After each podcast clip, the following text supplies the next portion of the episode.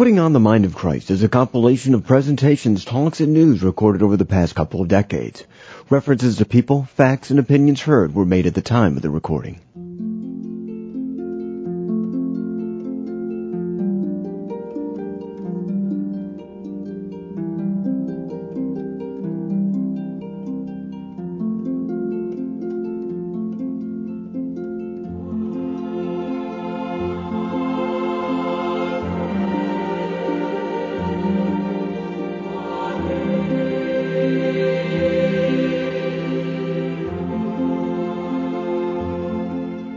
Welcome to Putting On the Mind of Christ. Each week at this time, we go into the Ave Maria CD archives and pull on a talk or two to see what our Lord might have to say to us. Many of these talks are recorded at area conferences. Most of the speakers are nationally known, but some may have been recorded by a brother or sister sitting in front of or behind you at Mass. Ave Maria Radio presents this program of God's Word to His people. This is Henry Root, your host and program producer for Putting On the Mind of Christ. Unless any of our listeners have been out of the country for a number of months or living under a rock somewhere, you know about the attacks all people of faith, not just Catholic Christians, have faced by the mandate proclaimed by Secretary Sebelius of the U.S. Department of Health and Human Services, and wholeheartedly agreed to by President Obama. The liberal secular media insists on referring to this mandate as the birth control whatever. We all know it's really an unveiled attempt to restrict our First Amendment rights. President Obama insists we have freedom of worship, but that's not at all the same as freedom of religion. That's what the Bill of Rights ensures we have. That's what the HHS mandate is attacking. A few weeks ago, as one of the speakers of the Lift Jesus Higher rally in Toronto, Dr. Ralph Martin spoke about this attack and many more that we are faced with daily. These are attacks by our contemporary culture and advertising, the liberal media, liberal politicians, and sadly by many who call themselves by Christ's name. Professor Martin's talk title is We're at War. That's our first talk today. Coming up on June 8, 2012, there will be another round of Stand Up for Religious Freedom rallies around the country. There were more than 140 rallies across the U.S. last March. We attended and recorded the rally at the Federal Building in Detroit. I went back into the archives for these talks and we'll listen to several of them on the second part of our program today. Stay with us. You're listening to Putting on the Mind of Christ on Ave Maria Radio.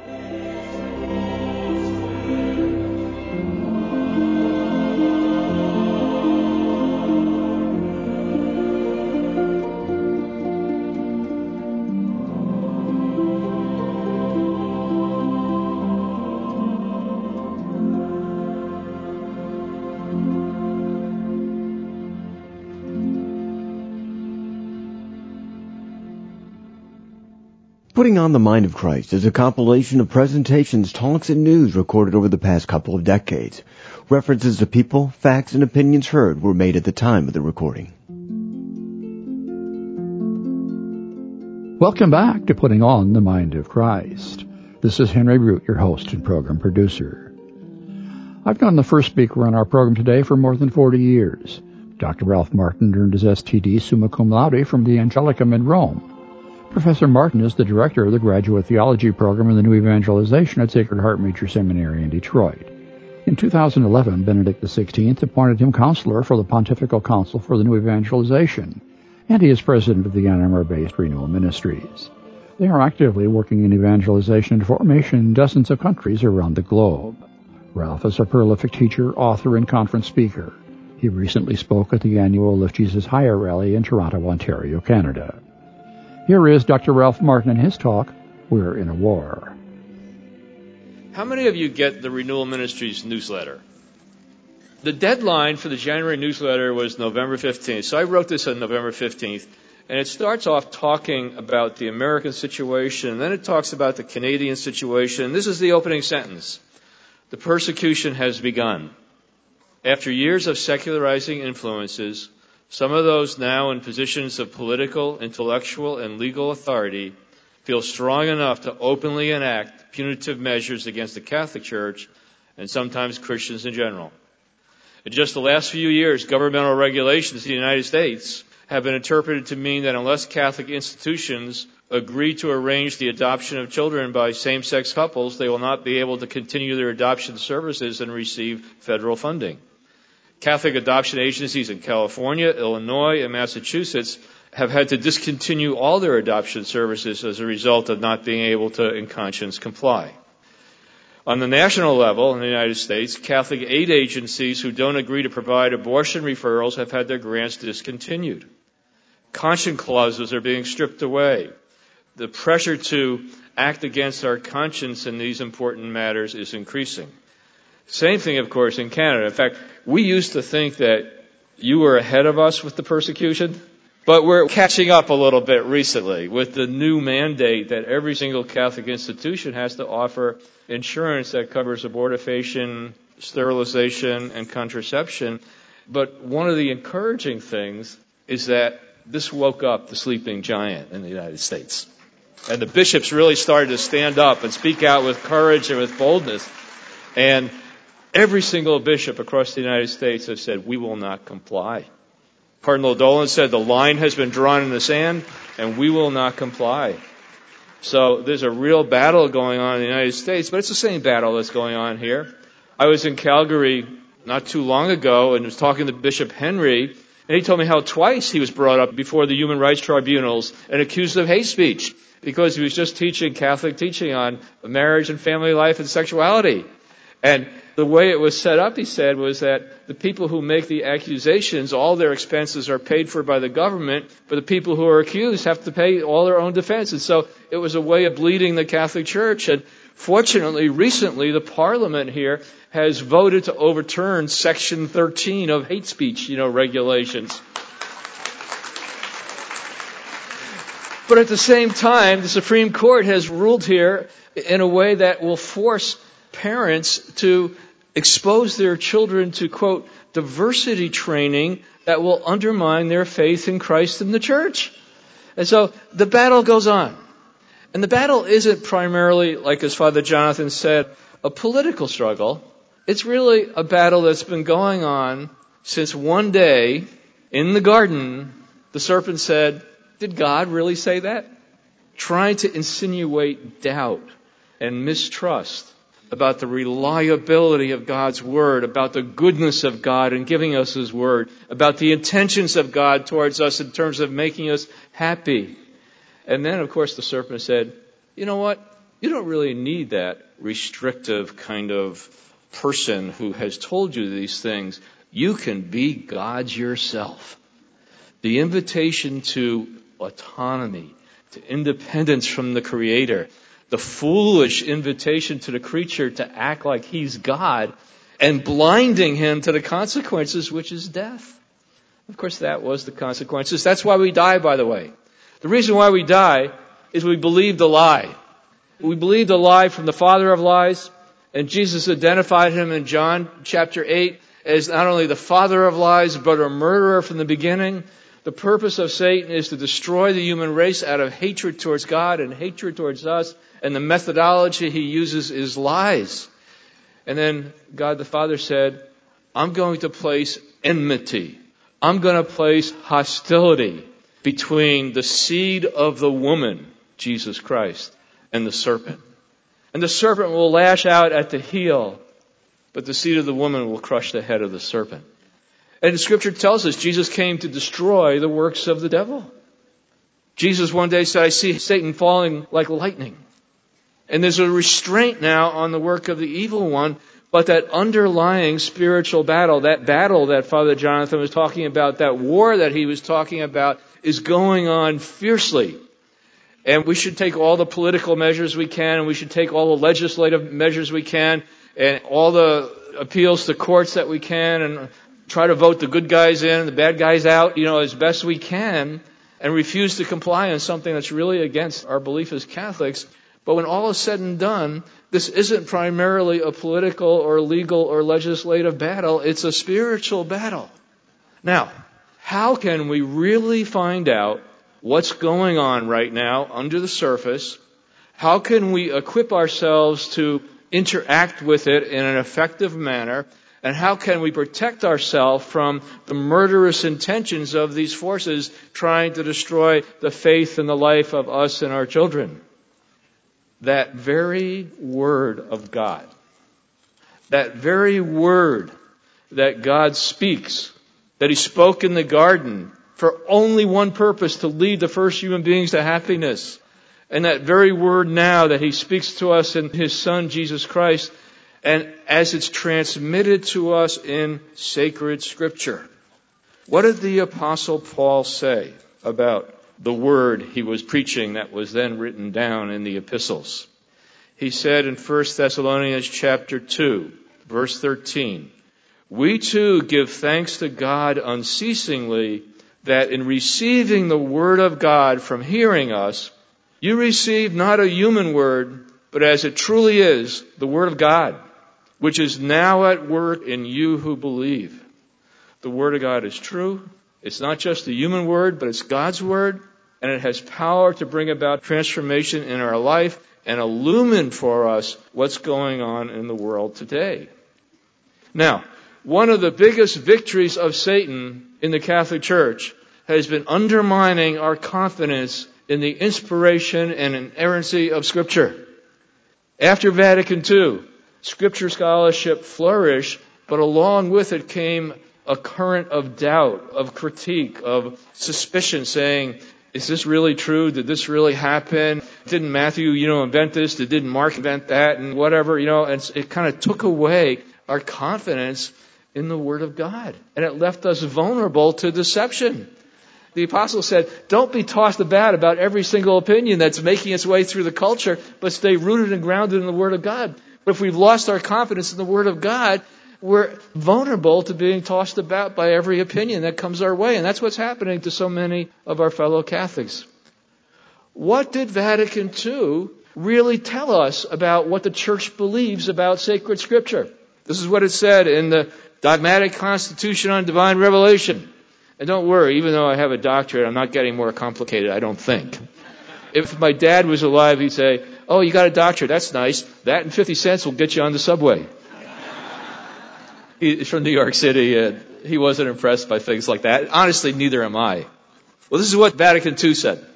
Since therefore, this is section 11 of the dogmatic constitution of divine revelation, since therefore all that the inspired authors or sacred writers affirm should be regarded as affirmed by the Holy Spirit, we must acknowledge that the books of scripture firmly, faithfully, and without error teach that truth which God, for the sake of our salvation, wished to see confided to the sacred scriptures. The gift of sacred scripture is precious. It transmits to us firmly, faithfully, and without error that truth which God, for the sake of our salvation, wished to see confided to the sacred scriptures. This is a precious gift to the church. Let's take a look at a few of the things that sacred scripture tells us about our situation. 1 John chapter 5, verses 8 to 12. If we receive the testimony of men, the testimony of God is greater. For this is the testimony that God has borne witness to his Son. He who believes in the Son of God has this testimony in himself. He who does not believe God has made him a liar because he has not believed in the testimony that God himself has borne to his Son. And this is the testimony that God gave us eternal life. And this life is in his Son. He who has the Son has life. He who has not the Son of God has not life. That's pretty clear, isn't it? He who has the Son of God has life. He who does not have the Son of God has not life. And this life is eternal life. Everybody today is getting more and more concerned about health care, right? Where we don't want to die. We want the best medical treatment possible. But you know what? We're all going to die. I don't know if your doctors told you this or not, but every single person here is terminally ill. Some people know it, some people don't know it, but we're all terminally ill. There's always something in us that's going to kill us. It's just a matter of when. It could be soon, it could be later, but everyone else is going to die. And one of the real questions that God the Father is answering for us is death the end, or is it possible to be raised from the dead? Is it possible to have eternal life? Is it possible to have our bodies restored like no doctor could ever restore a body? Is it possible to have eternal happiness? Is it possible to have the fulfillment of all desire? Is it possible that the beauty and the love and the tenderness and the gentleness that we touch here on earth could somehow be infinitely present and infinitely fulfilled? And that's what God's promising us. But the promise has to be received. The gift is in the Son. Those who have the Son have eternal life. Those who don't have the Son don't have eternal life. And that's why also the evangelization is so important. That's why we come to the Lift Jesus Higher rally, not just to build ourselves up in the faith, but to strengthen us in our mission, to strengthen us in our participating with Jesus in seeking and saving those who are lost. I'll say a little more about this later. We don't think that unbelief is a sin. We're not used to thinking about unbelief as a sin. When we think about sins, we think about other things. But here it says, he who does not believe the testimony of God makes God a liar. Father Francis Martin, a well-known biblical scholar, says, the root sin of the world is refusal to believe in Jesus and the place he holds next to the Father as the revelation of the Father. The root sin is to reject the truth. Whoever believes in the Son has eternal life. Whoever disobeys the Son will not see life, but must endure God's wrath. Father Francis quotes John chapter 3 verse 36. A great Catholic writer once said, it isn't those parts of the scripture that I don't understand that I'm troubled by. It's those parts of the scripture that I do understand that I'm troubled by. So much of this is so clear. So much of this you don't even have to look at a footnote to understand. And doesn't that make sense? One day Jesus rejoiced in the Holy Spirit. He said, Father, I thank you that what's hidden from the learned and the clever, the merest of children are understanding the essential things about our salvation, the essential things about what's going on in this world, the essential things about how to have eternal life and eternal happiness are available to the merest of children. There's a simplicity to it, and the world in its wisdom tries to obscure that simplicity and cover it over, It makes us think we need to have advanced degrees to understand the scripture. So much of it is so clear and so firmly held and so stably held for 2,000 years by the church and taught to us in the Catechism of the Catholic Church. Now, what else does God's Word reveal to us that's important for the battle that we're currently in? 1 John chapter 5, verses 19 and 21. We know that we are of God, and the whole world is in the power of the evil one. What the heck? Did you hear that?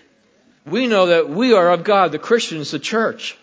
But the whole world, the world outside of Christ, the world outside of the church, is under the power of the evil one. There's a difference between the church and the world. For the last 40 years, we've tried to pretend that it's all about the same, and we've spent a lot of time becoming a friend with the world. But there's another place in Scripture that says, He who is a friend of the world is an enemy of God. Now, we've all heard this.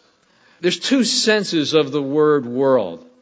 God created the world and he loved it. He said, this is good. This is very good. John chapter 3 we read, God so loved the world that he gave his only son that those who believe in him will not perish but will have eternal life.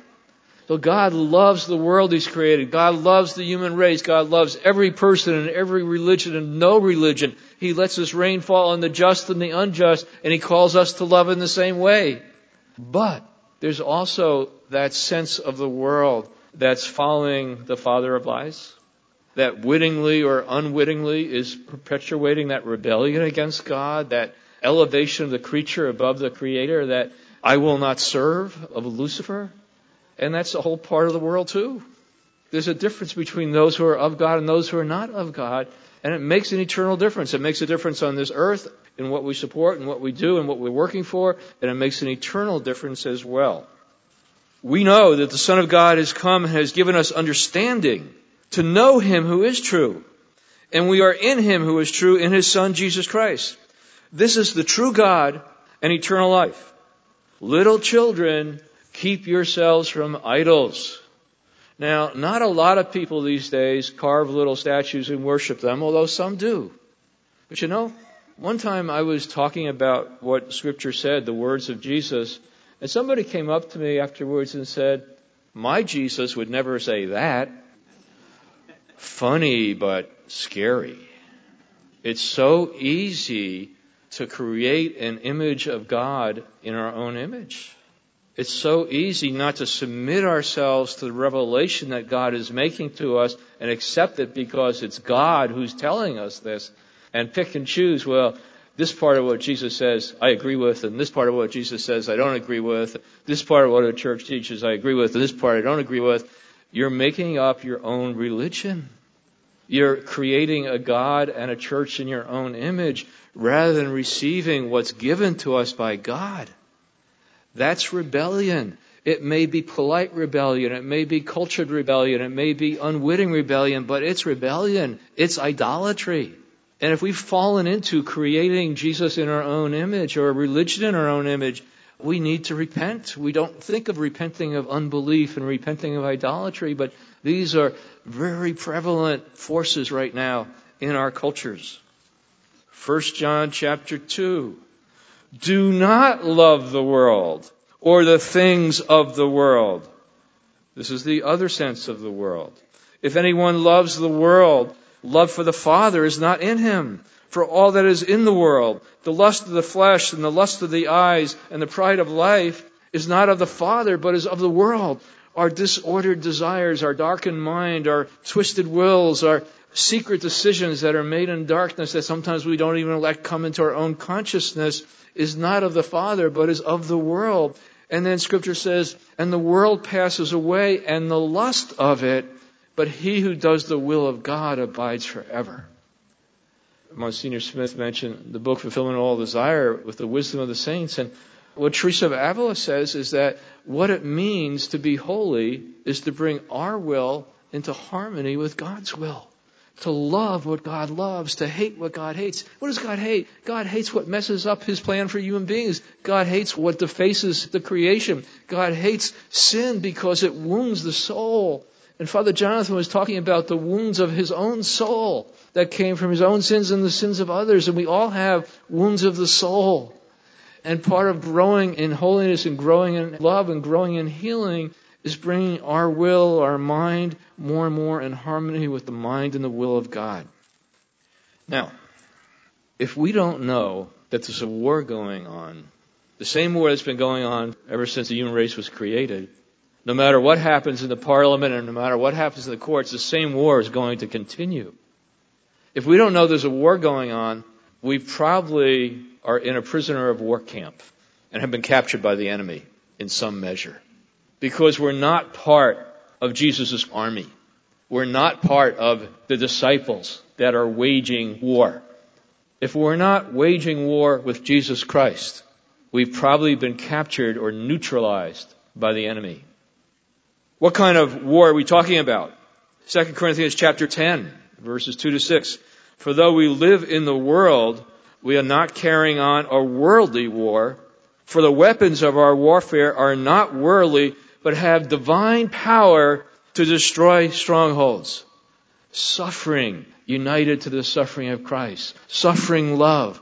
Intercession. The witness of our word and the witness of our life. The word of God that we share in conversations or speak in other ways has power to cast down strongholds of Satan that have been erected in people's minds. You know, when we think about delivering people from the power of Satan, sometimes we think of praying for people with exorcisms or deliverance. But a lot of people are held captive by what they have come to believe, strongholds of Satan built in the mind. And scripture tells us that the doctrines of demons are actually infiltrated into the church through plausible liars. Now, if a demon came to a Lift Jesus Higher rally and somehow or other had been approved by the committee to give a talk and came up here and the big red tail came out, you'd say, oh, watch out. I'm not going to hear something good here. Or if a smell of sulfur started to come from the stage, you'd say, oh, I think something funny's going on here. But that's not how the doctrines of demons get infiltrated to the church. Demons don't do it directly. They do it, scripture says, through plausible liars. People with degrees. People who are fashionably dressed. I don't meet that criteria. I only wear a tie when my wife makes me wear it, but people who wear deodorant. Plausible liars. People with credentials. And so much false teaching and false preaching has happened in the last 40 years that millions and millions of our fellow Catholics are now on a broad way heading towards destruction rather than the narrow way that leads to life. God help us. Ephesians chapter 6. This isn't the end, but it's how this verse starts. Finally, be strong in the Lord and in the strength of his might. Put on the whole armor of God that you may be able to stand against the wiles of the devil. For we are not contending against flesh and blood but against the principalities, against the powers, against the world rulers of this present darkness, against the spiritual host of wickedness in the heavenly places. God is revealing to us what's going on. It's not just human beings. It's the powers working through human beings to crush the life of Christ in the church on the earth, to drive us back into the ghetto, to keep us in our church buildings and not allow us to proclaim the name of Jesus publicly like we're still able to do, thanks be to God. Therefore, because of the spiritual war, you've got to kind of protect yourself. Therefore, take the whole armor of God that you may be able to withstand in the evil day. Today's an evil day, but more evil days are coming. And I'll tell you a little bit about the more evil days that are coming and what we can do to prepare. And having done all, to stand. Stand therefore, having girded your loins with truth. How important it is to know the truth of God's Word as it comes to us in Scripture the church's tradition and its teaching as embodied in the catechism. Having girded your loins with truth and having put on the breastplate of righteousness, holiness. We can't keep straddling sin and Christ. We have to say no to sin and yes to virtue. And there's a wisdom that the saints have for us on that. And having shod your feet with the equipment of the gospel of peace, besides all these, taking the shield of faith with which you can quench all the flaming darts of the evil one. You know what? Flaming darts are being fired at us all the time by the evil one, by thoughts that are coming into our mind, either directly generated from our fallen nature or coming from the culture around us or coming from temptation. The world, the flesh, and the devil are constantly putting darts into us that are poison darts. And if we don't have the shield of faith to recognize a poison fiery dart when it's coming and don't hold up the shield of faith, those darts are going to enter into us and eventually they're going to weaken us and confuse us and we're going to drift away. How do you wield the shield of faith? Faith has several dimensions. One aspect of faith is knowledge. Certain knowledge of how things really are revealed to us by God, and we need to use that certain knowledge as a shield against lies.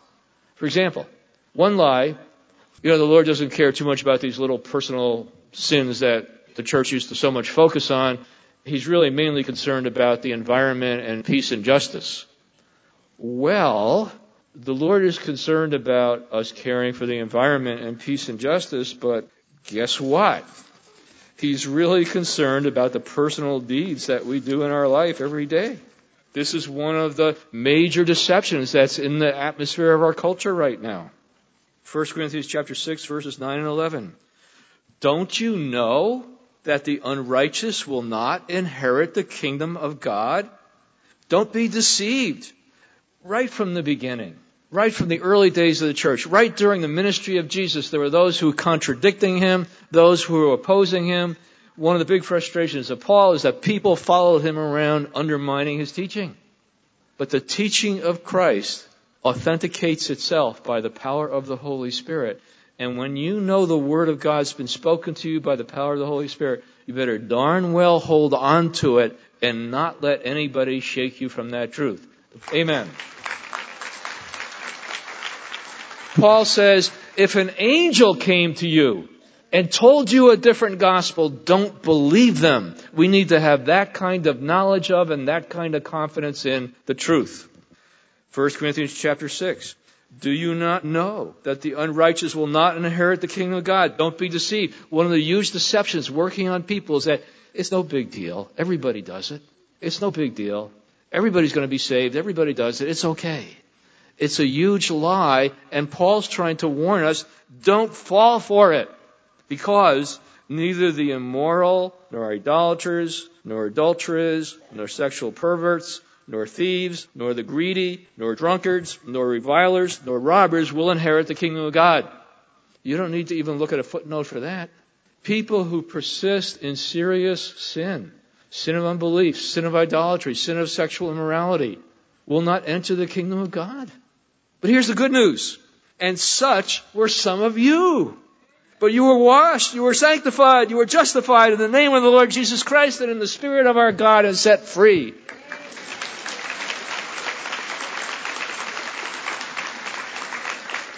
John chapter 8, Jesus says, if the Son sets you free, you'll really be free. Freedom from bondage, freedom from slavery is only available through relationship with Jesus Christ in the power of the Holy Spirit. And that's the good news we have to bring people who are slaves to sin. That's the good news we need to preach to ourselves when we're tempted. That's the good news we need to preach to ourselves when the lies come our way and say, this doesn't really matter, but it does. If we die in serious sin, if we die in unbelief, we will not enter the kingdom of God. Listen to how Paul described his mission. He's giving his testimony like Father Jonathan gave this morning. He's giving it before King Agrippa, who's married to Bernice, who happens to be his sister. And the governor Festus has invited Paul to explain to King Agrippa and Bernice what happened to him. And when we had all fallen to the ground, Paul said, I heard a voice speaking to me in the Hebrew language. Saul, Saul, why do you persecute me? It hurts you to kick against the goads. And I said, Who are you, sir? And the Lord said, I am Jesus whom you are persecuting. The beauty of Jesus is identifying himself with his brothers and sisters in the Lord. The beauty of Jesus calling us his friends the beauty of when we are persecuted, Jesus saying, You're persecuting me. The beauty of that union with Jesus between Christ and the church. But rise and stand upon your feet, for I have appeared to you for this purpose, to appoint you to serve and bear witness to the things in which you have seen me, and to those in which I will appear to you. The Lord allowed Father Jonathan to go through his suffering so he can now be a witness and testify to God caring for us even in the midst of grave evil, bringing good out of even in the midst of grave evil.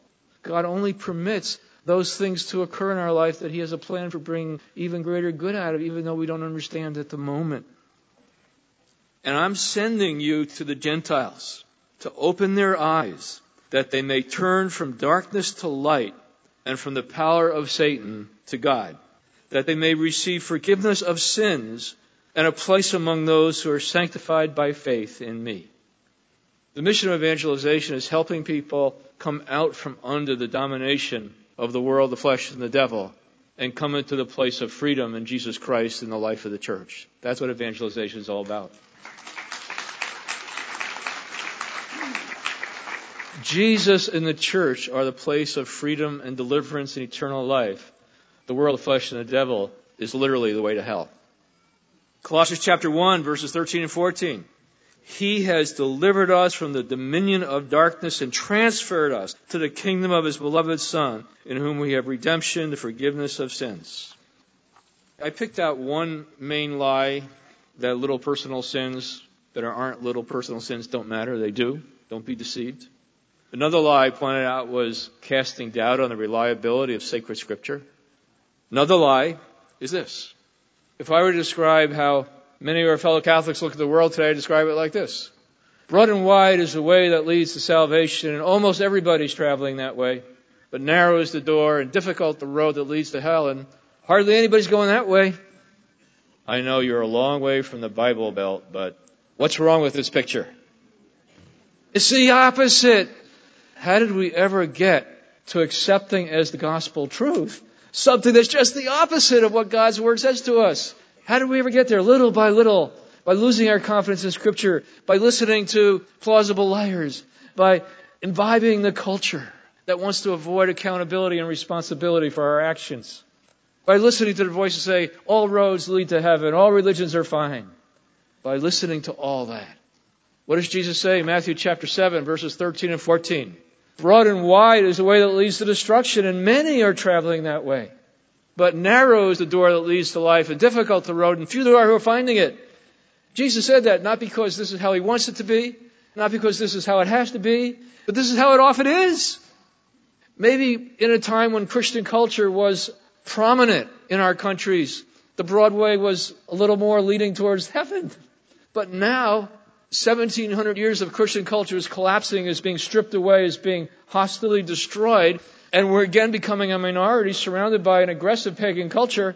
These words of Jesus seem very applicable today. We're foolish to think that if we drift along with the culture, we're going to end up in a good place either on this earth or after our deaths. The wisdom of God is different than the wisdom of man. The wisdom of God is foolishness to the unspiritual person. But for those of us who believe, it's the power of God for salvation.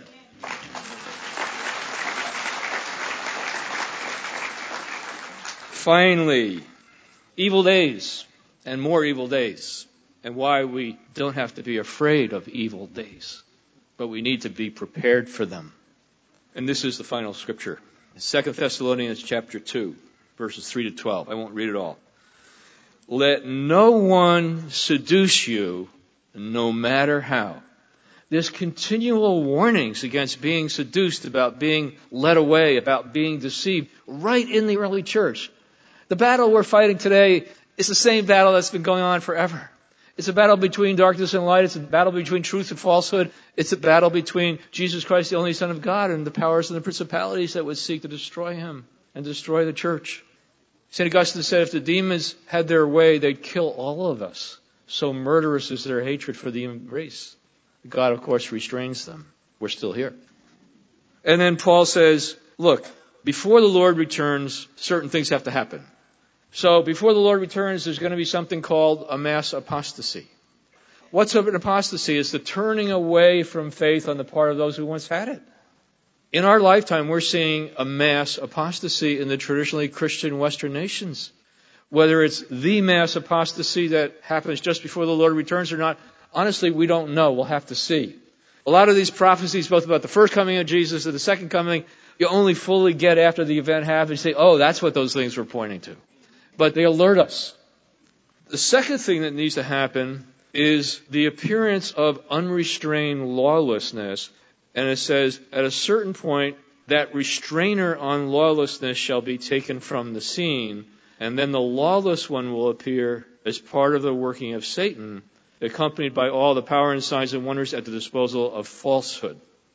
Again, when you strip away the influence of Christ in the church and society, you're stripping away restraints on evil. And now we're seeing unrestrained blasphemous actions against God, unrestrained shameless boasting of gross sexual immorality, promulgation of a vision of human life that's so distorted and so twisted from God's purpose. We're seeing more and more unrestrained lawlessness in the killing of babies on amazing scale. The powers and principalities hate human life. And they're infiltrating their lives and their powers into the very fabric of our societies and our nations, and we need to resist. But what then happens? At that point, every seduction the wicked can devise will unfold for those destined to ruin. Wait a second. Who's destined to ruin?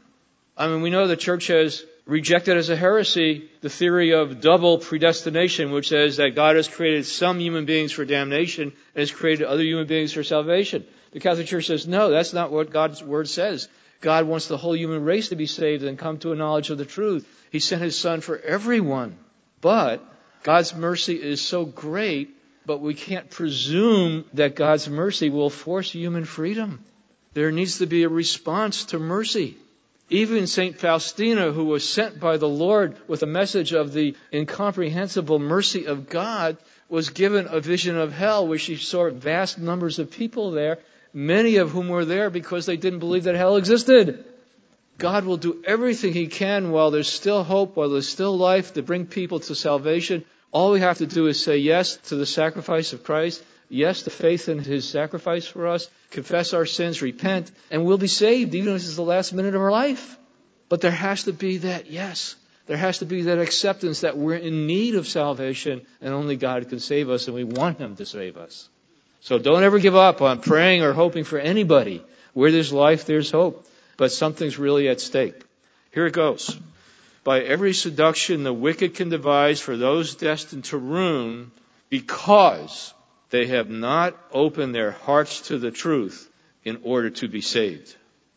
Therefore, God is sending upon them a perverse spirit which leads them to give credence to falsehood, so that all who have not believed the truth but have delighted in evil doing will be condemned. it's almost like Satan's going to be allowed to harvest those who have rejected mercy and have chosen Satan.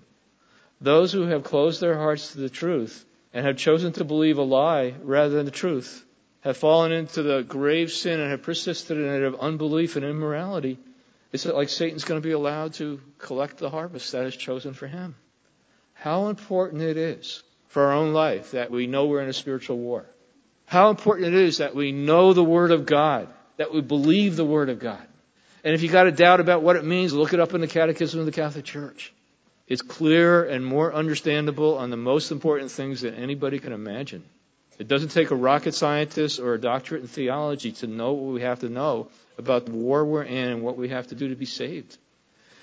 The shield of faith. We need that shield of faith. We need to know there's fiery darts being fired by the enemy. We need to turn them back by saying, that's not true. That's wicked. I don't want it. Another scripture says, resist the devil and he'll flee from you. If you don't know there's a devil and you're not able to discern when you're being tempted, you're not going to resist. You can say, oh, that's a nice idea. Oh, that's an interesting thought. That's a novel approach to things. Oh, that seems to be what most people believe these days. You need to resist the devil. We're in a war, like Father Jonathan said, act. If we care about our sons and daughters, our mothers and fathers, our relatives, our friends and neighbors, we're not just going to be praying for them to get good health care and good jobs.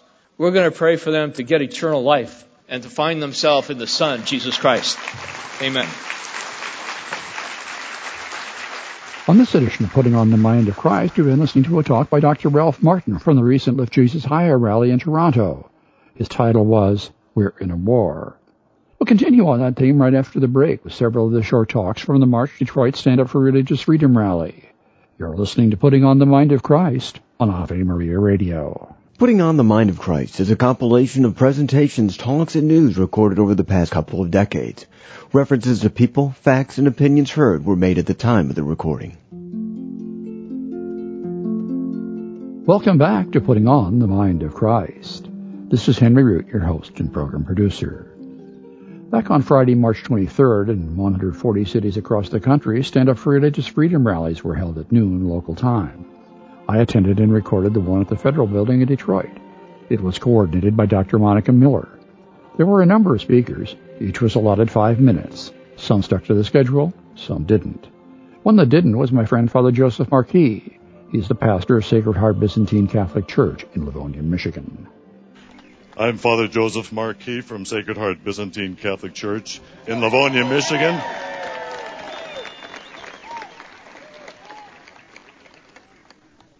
From the book of the prophet Isaiah. Thus says the Lord who created you, Jacob, and formed you, Israel. Do not fear, for I have redeemed you. I have called you by name. You are mine. Fear not, for I am with you. All who call, who are called by my name, I have created for my glory. I have formed them and made them. All who are called by my name, I have created for my glory.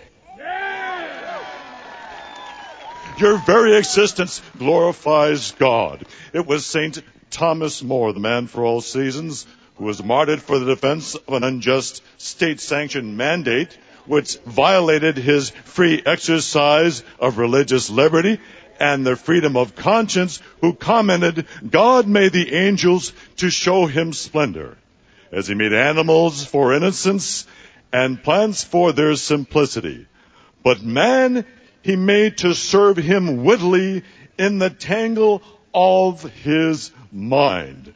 For all who are called by my name, saith the Lord, I have created for my glory. I have formed them, and I have made them. Pope Benedict XVI commented, conscience is the keystone on which to base a culture and build up the common good. It is by forming consciences that the church makes her most specific and valuable contribution to society. 237 years ago today, March the 23rd, 1775, in a speech delivered by uh, the great founder or founding father of our country, Patrick Henry, in the St. John's Episcopal Church in Richmond, Virginia, said, Give me liberty or give me death. Do we share those sentiments? Give me liberty or give me death. Give me liberty or give me death. Henry's words, an example of life, serve to remind us that the liberties we now all too often have taken for granted, such as the freedom of religion and the liberty to be freely exercising our consciences, was so dear to all of our founding fathers, the founders of this great nation, that they would willingly face death itself rather than be deprived of those freedoms. In point of fact, Patrick Henry's words, give me liberty or give me death, uttered 237 years ago this day were inspired and a response to the promptings of his own divinely conferred conscience. It was yet another founding father, Thomas Jefferson, who underscored why the exercise of conscience is necessary for a free society when he uttered these words. All tyranny needs to gain a foothold Foothold is for people of good conscience to remain silent.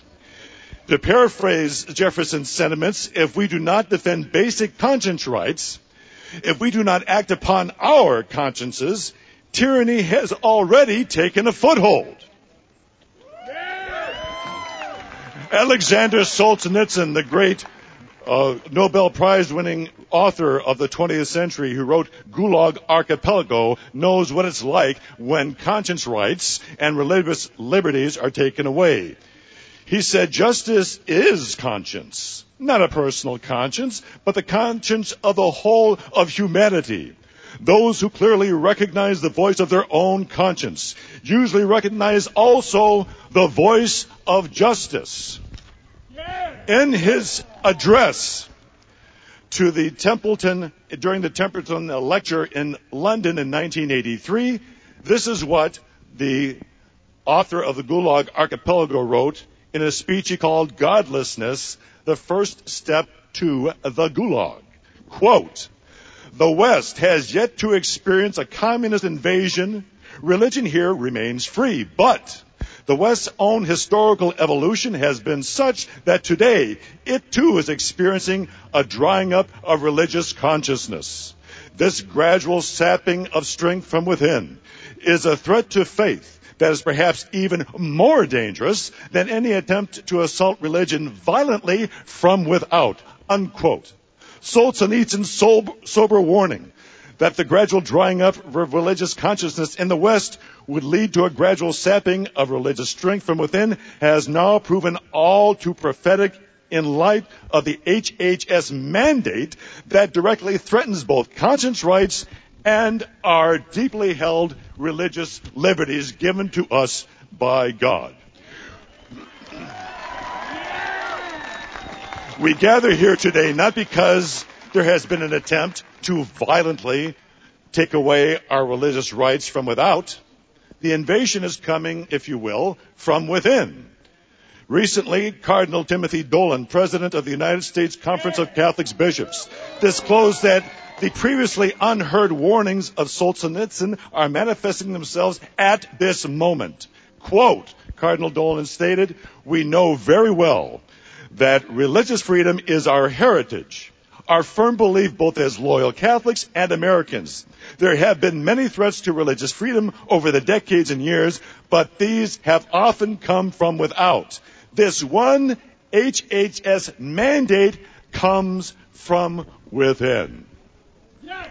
So do we heed the warnings of the prophets of our age, of an Alexander Solzhenitsyn, who once commented those who clearly recognize the voice of their own conscience usually recognize also the voice of judge justice.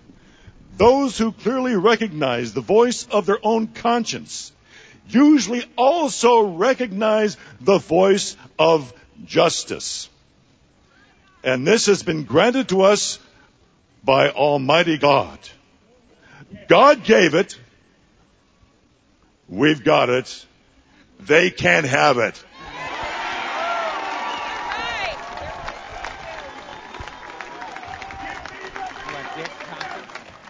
Following Father Marquis is another old friend.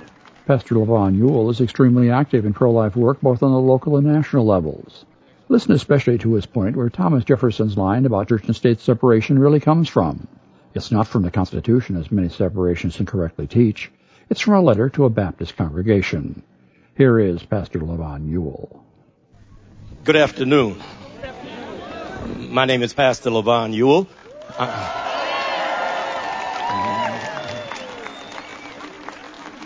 pastor of the Bible Church and host of Joshua's Trail that you have.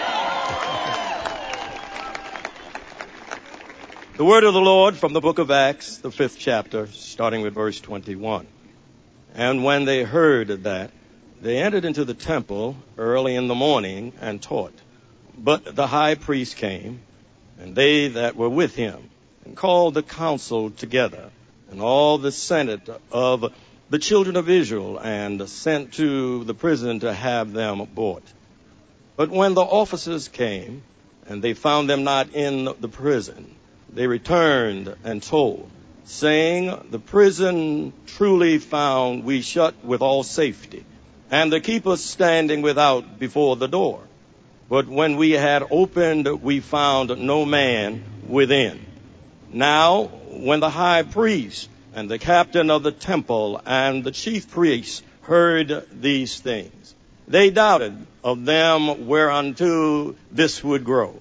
Then came one and told them, saying, Behold, the man whom ye have put in prison, uh, standing in the temple and teaching the people.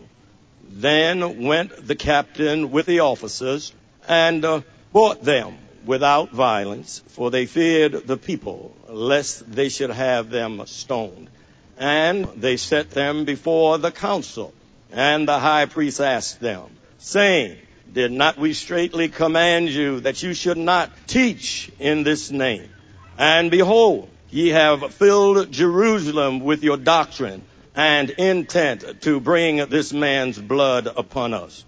Then Peter, and the other apostles answered and said, We ought to obey God rather than man. We ought to obey God rather than man. We ought to obey God rather than man.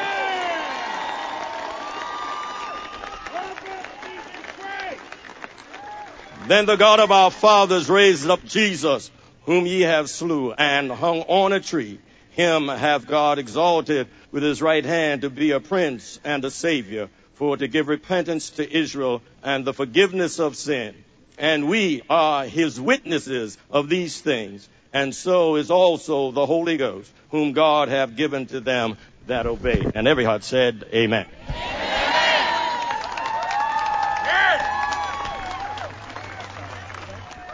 There is an often used phrase in America, and we've heard it repeatedly in the last few decades, if not long, and it most certainly has been abused. But I think today that we can put this particular phrase in its right historical context.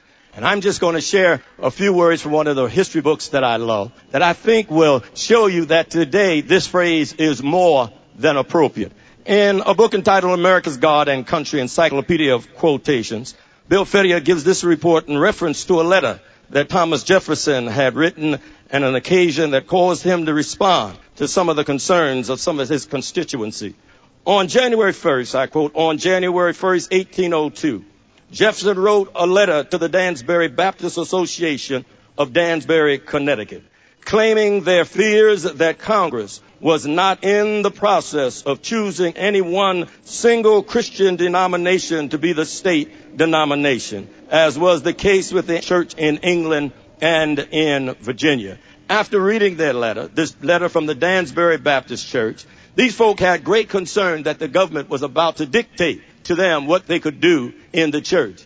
Thomas Jefferson, in his response to the church, made it plain in his personal response that in the affairs of church and the government, the government has no right to interfere with the religious exercise and expression of the Christian church. And there is where he made.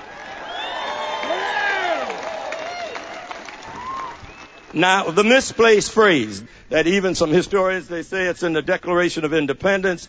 They say that it's in the Constitution. It is in neither. It is in this letter that Thomas Jefferson wrote in response to the Dansbury Church. It is on this occasion where he said there is a separation of church and state. There is a wall that should not be breached by the government, not by the church, but by the government. There is a place that the government should never come. Finally, let us have separation of church and state.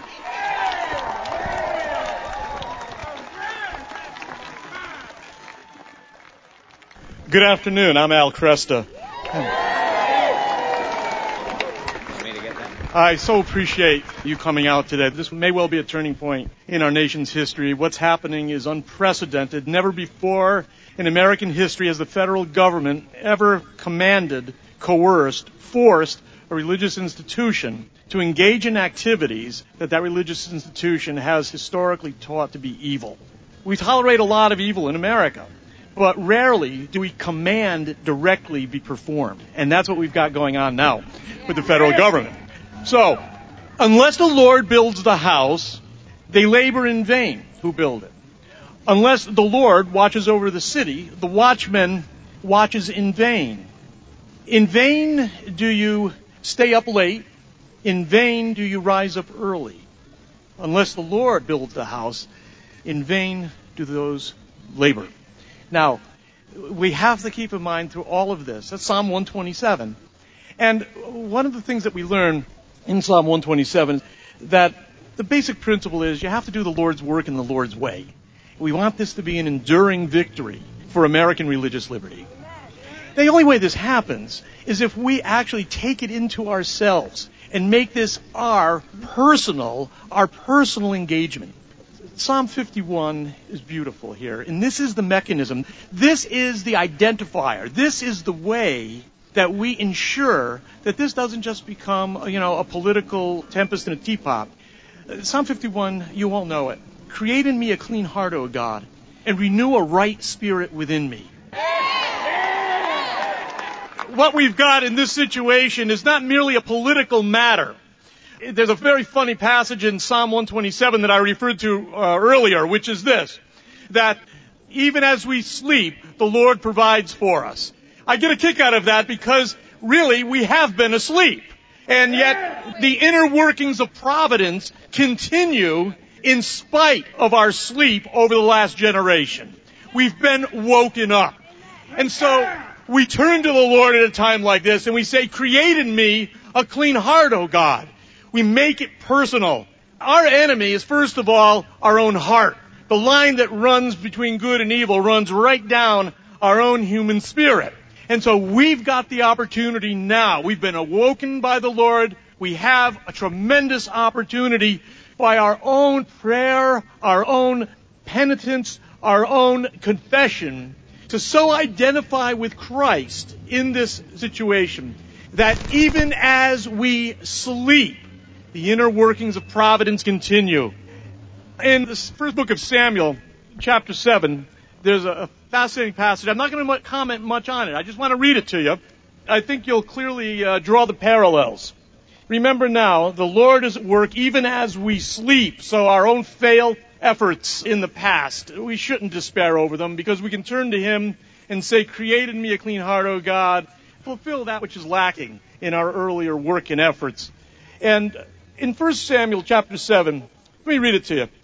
Samuel said to the whole house of Israel, If you are returning to the Lord with all your hearts, then rid yourselves of the foreign gods and commit yourselves to the Lord and serve him only, and he will deliver you out of the hands of the Philistines.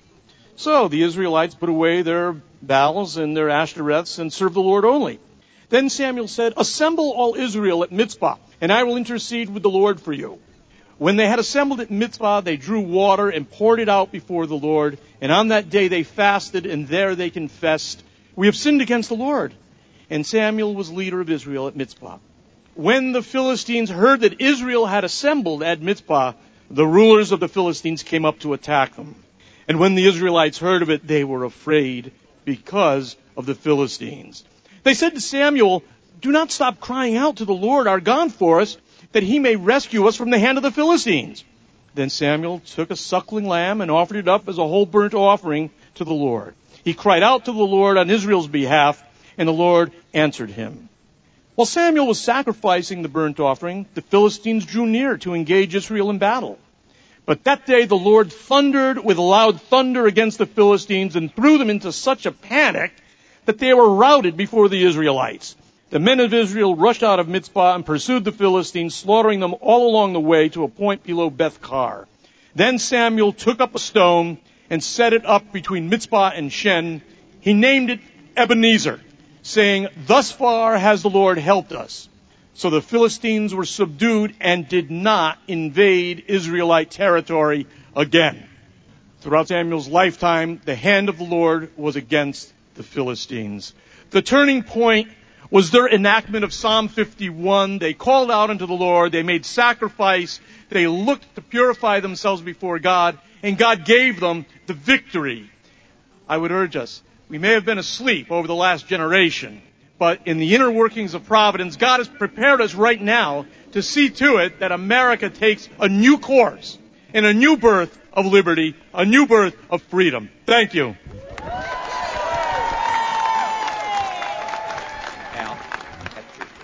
Good afternoon. My name is Richard Thompson. I'm the President and Chief Counsel of the Thomas More Law Center, a national public interest law firm that defends the religious liberty of Christians, time honored family values, and the sanctity of human life. Our namesake, Thomas More, as he refused to compromise his conscience, went up to the scaffolding and said, I die the king's good servant but God's first. And that's what our cry should be today. Clark Durant mentioned some words from the Declaration of Independence, which is our birth certificate. And he said, our liberties are unalienable rights that have been granted to us by God. That he meant the Creator, it was God. It was a Judeo-Christian God. It was a God that created us in His image these were a gift from God. They were not a gift from the government. And Thomas Jefferson said, can the liberties of a nation be thought secure when we have removed their only firm basis, a conviction in the minds of the people that these liberties are the gift of God? It was the gift of God and thereafter man constituted governments, not the other way around. I'm going to give you a little history. You know, we almost didn't get our Constitution. Even after the founding fathers left Philadelphia and went to the people and said, we want you to ratify it, the people said, you don't have any Bill of Rights. How are we going to protect ourselves from ambitious politicians who take the Constitution and turn it on its head? Hold them out! Yeah. Although Thomas Jefferson didn't attend that constitutional convention, he sent a letter to Madison. He called the omission of a Bill of Rights a major mistake. He said, a Bill of Rights is what the people are entitled to against every government on earth. End quote. Its value, in Madison's view, was in part educational, in part as a vehicle that might be used to rally people against a future oppressive government. How right he was. Now, so the Bill of Rights were ratified in 1791 after the Constitution was ratified. And the provision of the Bill of Rights that gives us that right of conscience is Congress shall make no law respecting an establishment of religion, and then the crucial phrase, or prohibiting the free exercise thereof. Thomas Jefferson stated in 1809, quote, no provision in our Constitution ought to be dearer to man than that which protects the rights of conscience against the enterprises of the civil authority. End quote. That's why it's a First Amendment issue that we have today. Now I want to tell you what the Catholic bishops said over a hundred years ago. This was the Catholic bishops saying about America's founding at their third plenary council in 1893. Quote, we consider the establishment of our nation's independence, the shaping of its liberties and laws, as a work of special providence. And if ever the glorious fabric is subverted or impaired, it will be by men forgetful of the sacrifices of the heroes that reared it, the virtues that cemented it, and the principles on which it rests. End quote. This was over a hundred years ago, and I can tell you we are gathered here today to proclaim that we have not forgotten the sacrifices of the men from Valley Forge to Lexington Green to World War I to World War II to the Korean War to the Vietnam War to Iraq and Afghanistan, men bleeding and sacrificing their lives so that we could enjoy the First Amendment rights that we have in the United States. Now, now the Department of Health and Human Services mandates that employers pay for health insurance for their employees that cover sterilization, contraceptions, and the morning after pills that may cause abortions. Now they provided a narrow exception for a religious institution that basically meant if you worked within the four walls of a church, you were exempt. But every other religiously associated institution, whether they be Catholic hospitals, universities, schools, and other charitable institutions, were not covered by that exemption. So accordingly, we are here today to demand that the federal government rescind the HHS mandate because it substantially interferes with the First Amendment to the United States Constitution that limits the activity of government from substantially interfering with our First Amendment rights.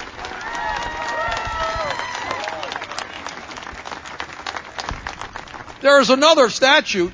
It's a statute. It is not an amendment to the Constitution, but that's the 1993 Religious Freedom Restoration Act, which is also applicable. That was enacted by Congress unanimously by the House of Representatives and almost unanimously by the Senate it was signed into law by President Clinton.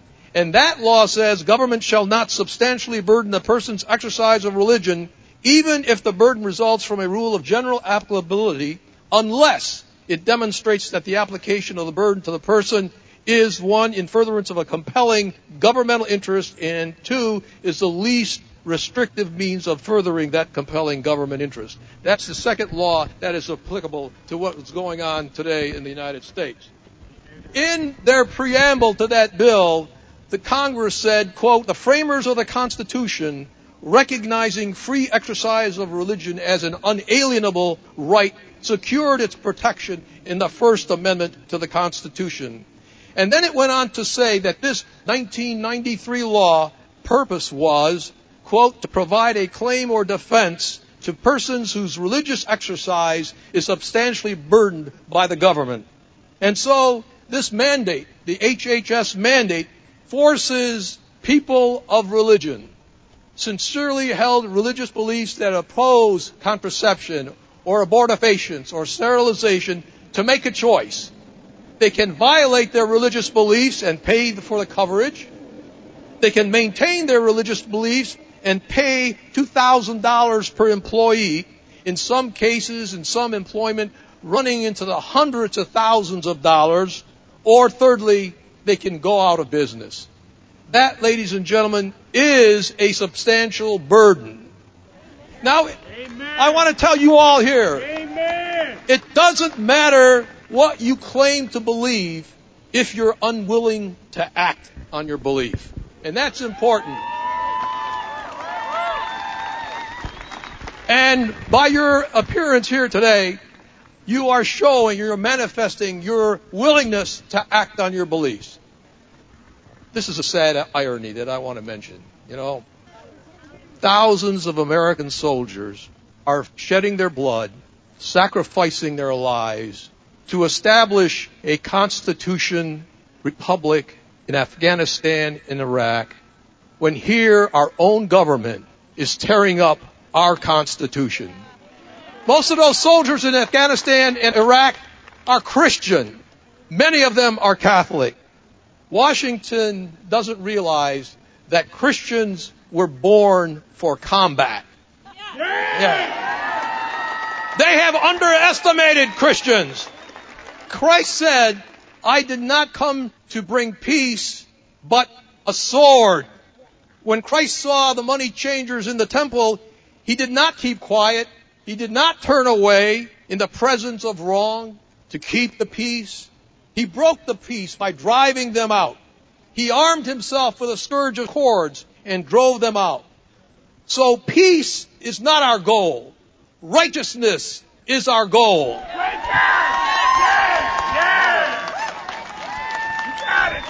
If you want peace, all you have to do is keep quiet. All you have to do is leave this square. But C.S. Lewis, that great author and scholar, warned there comes a time when Christians must show they disagree. There comes a time when Christians must show their Christian colors. We cannot remain silent or concede everything away. We need to obey God, even if that brings us in conflict with civil authority. If civil laws clearly conflict with divine law, it is our duty to resist. And as Dante said, the hottest places in hell are reserved for those who in time of great moral crisis maintain their neutrality. Thank you. To close this program as he did the rally, we'll hear from a former neighbor of mine, Detroit Auxiliary Bishop Michael Byrnes, although he wasn't a priest yet when he was my neighbor. He's introduced by conference coordinator Dr. Monica Miller. Our last and final presenter today is the Auxiliary Bishop of the Archdiocese of Detroit. I am so encouraged and edified and happy and joyful and all those other words to present to you now Bishop Michael Byrnes. Thank you, Dr. Miller. And thank you all, brothers and sisters, for being here. God bless you. I see a sign that says we stand with the bishops. Well, we stand with you.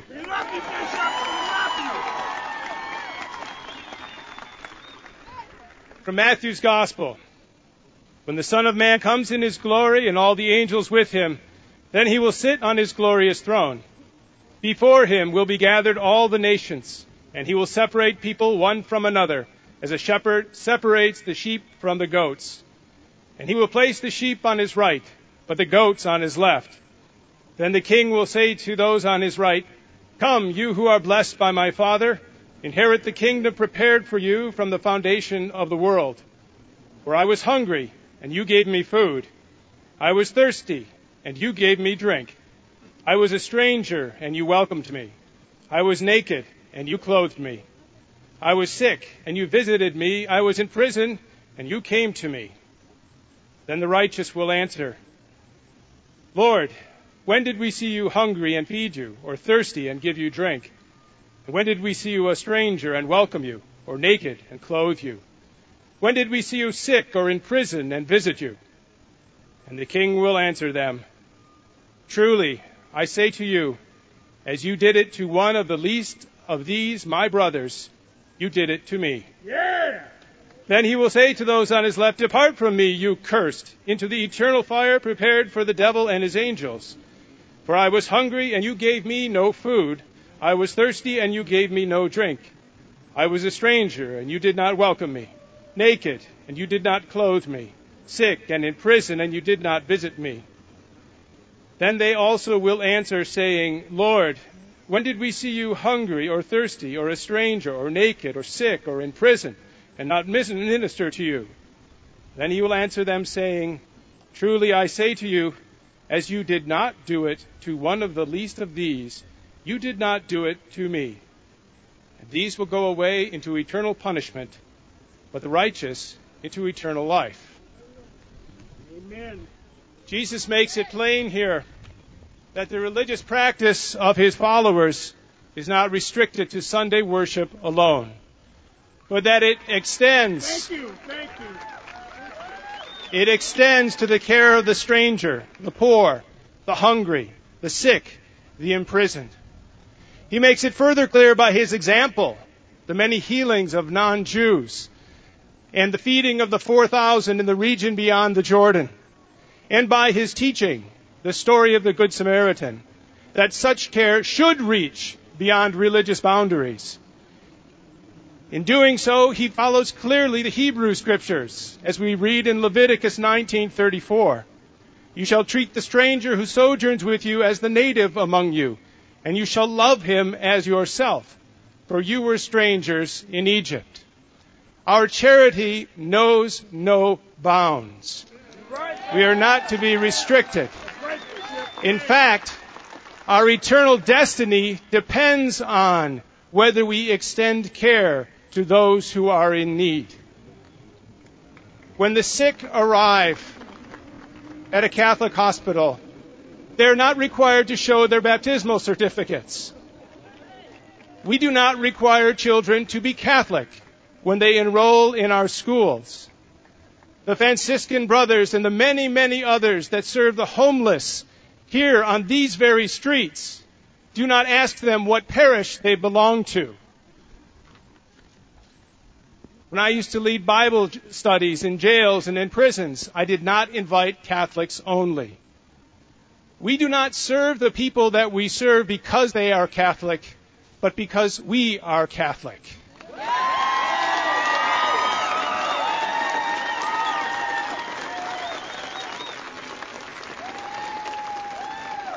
And we do this in direct obedience to the founder, not only of our country, but the founder of our faith, Jesus Christ. It's a matter of obedience. The administration's actions represent a misguided attempt to tell us who we are and what we are allowed to do. They are trying to define us, but we have one who has defined us, our Lord Jesus Christ. Yeah! We are commanded both to love and serve the Lord and to love our neighbor. Laws that protect our, free, our, freedom to comply with just one of these commands, but not the other, are nothing to celebrate. They are foreign both to our religious and our national history. In the end, if we allow this debasement to stand, we will not only have turned our backs on our constitutional heritage, we will have turned away from the Lord. We stand here today to announce to our nation and to be all people of goodwill that we will be relentless in our efforts to protect the free exercise of our religious faith. We love our country and we pray for its prosperity. But above all, at the end of our lives, we long to hear the words, Truly I say to you, as you did it to one of the least of these my brothers, you did it to me. Welcome into the joy of your master. On this edition of Putting on the Mind of Christ, we heard a conference talk by Dr. Ralph Martin entitled We're in a War. It was from the 2012 Lift Jesus Higher rally in Toronto, Ontario, Canada. We also heard three talks from the first Detroit Stand Up for Religious Freedom rally last March 23rd. There will be another set of rallies across the country on Friday, March 8th. For the location nearest to you or to volunteer, on the internet go to standupforreligiousfreedom.com. Standupforreligiousfreedom.com. Our talks for putting on the mind of Christ are drawn from an extensive archive we recorded over the last dozen or so years. The talks are recorded at large and small conferences, parish missions, and diocesan and parish teaching sessions. They have been edited for enhanced listening clarity and comprehension. License has been granted by the speakers for this use. A CD of this program is available. Order program number 433. To place your order or for more information, phone 734-930-4506, 734-930-4506, or email orders at AveMariaRadio.net. Putting on the Mind of Christ is presented by the Ave Maria Communications Guild and this station. This radio station is listener supported. If you like what is offered here, we ask that you support it with your treasure. This is your host and program producer, Henry Root. Thanks for being with us on this edition of Putting On the Mind of Christ. Tune in next time for a talk about Christian concerns from the Catholic perspective. Until next time, may our Lord richly bless you and your families. This is Ave Maria Radio.